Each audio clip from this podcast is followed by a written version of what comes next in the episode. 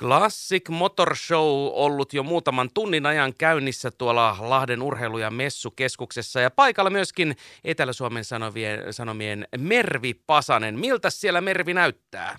No täällähän näyttää ihan mahtavalta.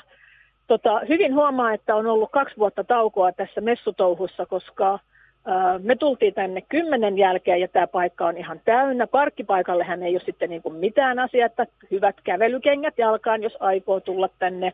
Kävelymatkaa saattaa tulla jonkun verran. Terveisin päivän työnsankari, joka käveli messuille. Kuulostaa, kuulostaa siltä, että jotain on jo tänään opittu. Joo, kyllä. Ja tota, äh, täällä on olen hirveän iloinen tästä tämän vuoden teemasta. Täällä on näin vapun kunniaksi tämmöinen teema kuin työn sankarit. Ja täällä on tota, tuolla varmaan hienoja urheiluautoja ja kaikkea vanhoja autoja muilla osastoilla, mutta täällä työn sankarit osastolla, niin täällä on älyttömän hieno kokoelma erilaisia autoja, joita on käytetty siis työkaluina. Ja täällä on, tota, me äsken Lappeenrannasta tänne ajaneen Mikan, Vattulaisen Mikan kanssa, niin puhuttiin tuommoisesta aikanaan kohua herättäneestä isosta autosta, jonka on tilannut puolustusministeriö. Se on maksanut aivan valtavasti rahaa ja siitähän tuli hirveä skandaali, että kun valtio, köyhä valtio osti tuommoisen jättiläisauton. Mutta Mika on myös työn sankari. Hän on päivisin taksikuski ja vapaa-ajallaan ajaa Mersulla. Milläs Mersulla sä ajat? Niitä on useampia, mutta niin tulin nyt tänne tapahtumaan niin tota, vuosimalle 88 Coupe Mercedeksellä. Ja sitten me keskusteltiin tuossa jo semmoisesta aiheesta, että nyt kun puhutaan hirveästi niin päästöistä ja ilmastonmuutoksesta ja sitten puhutaan energian hinnan noususta, niin mä kysyin, että ei sitten, tota, ei sitten yhtään lompakossa tunnu tämä ajaa, ajaa Lappeenrannasta vanhalla autolla tänne, mutta mitäs Mika sanoit?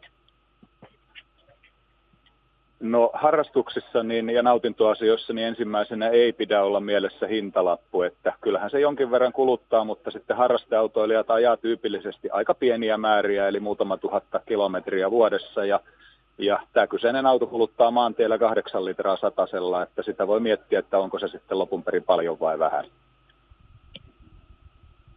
Ja sitten me keskusteltiin semmoisista asioista kuin vanha auto vai nykyaikainen kikotin. Mun mielestä tämä kikotin oli aivan mahtava sana tämmöiselle nykyajan autolle, koska nää, täällä ei ole yhtään kikotinta varmaan tässä hallissa. Eli tota, me puhuttiin siitä, että kumpi on tavallaan taloudellisempaa, että ajaa autolla, jolla voi ajaa puoli miljoonaa kilometriä ja, ja öljyn vaihdolla ja polttimon vaihdolla suunnilleen pärjää. Ja jos auto tulee joku vika, niin avataan toi konepelti ja sitten toi työkalupakki. Sulla oli tästäkin jotain ajatuksia.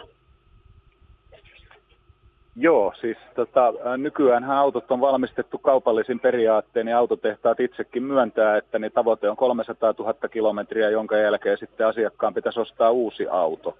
Ja vanhoja voi korjata ja itseään noissa vanhoissa Mercedeksissä viehättää se, että niin osia saa helposti ja rakenteet on sellaisia, että kaikki on laitettavissa. No niin, miltä kuulostaa tähän mennessä? No tämähän kuulostaa erittäin, erittäin mielenkiintoiselta ja hyviä pointteja kaikki, kaikki tyynni. Ja se voi olla jo, että, että siellä pensa vähän haisee, haisee kyllä tällä, tänä viikonloppuna messukeskuksessa. Joo, mä kysyin yhdeltä mieheltä, että eikö haittaa pensan hinta, että ei hän ajaa dieselillä, kun sehän on niin vielä halvempaa kuin tuo pensa. Tänään on ihan asenteesta kiinni. Mutta Tämä sitten arkena. Mutta oletko, oliko nyt Mervi, että oletko sinä nyt löytänyt sen oman työnsankarin auton suosinkin, suosikin sieltä jo? No tota, mä oon tässä, mä en tiedä mistä johtuu. Mä voin tässä avata sen verran, että vuosi sitten meillä kävi ambulanssi, mutta, mutta tota, täällä on todella hyvän näköinen ambulanssi, jonka kyytiin mä olisin kyllä voinut hypätä.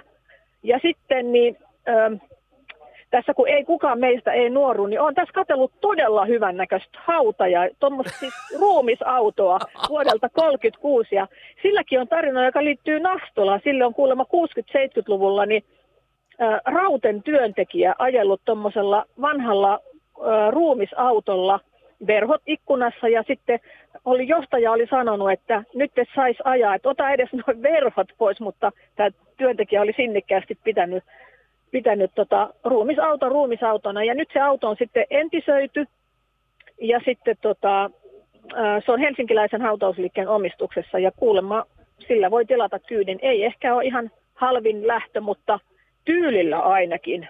Että tässä rupesin jo suunnittelemaan sitä viimeistä reissua no kyllä, No nyt täytyy kyllä sanoa, että, että näin niin työväen ja, ja tota ilon juhla vappu, niin sinä katselet ambulansseja ja hautajaisautoja no, siellä. Niin... No ei, kato, ei ihminen nuoru tästä. Mutta toisaalta kaikki autot voivat olla jonkun, kauniita. Kyllä, ja mä menen etsimään tässä nyt jonkun tämmöisen, ehkä jonkun sporttisemman, jonkun Fiftarin, koska 50-luvulla tehtiin kuitenkin kaikki kauneimmat autot. Öö, mä sanoisin 60-luvulla, mutta ei ollut huono 50-lukukaan. Ei ollut. Hei Mervi, milloin äh, saadaan, saadaan verkkoon, verkkoon jotain materiaalia?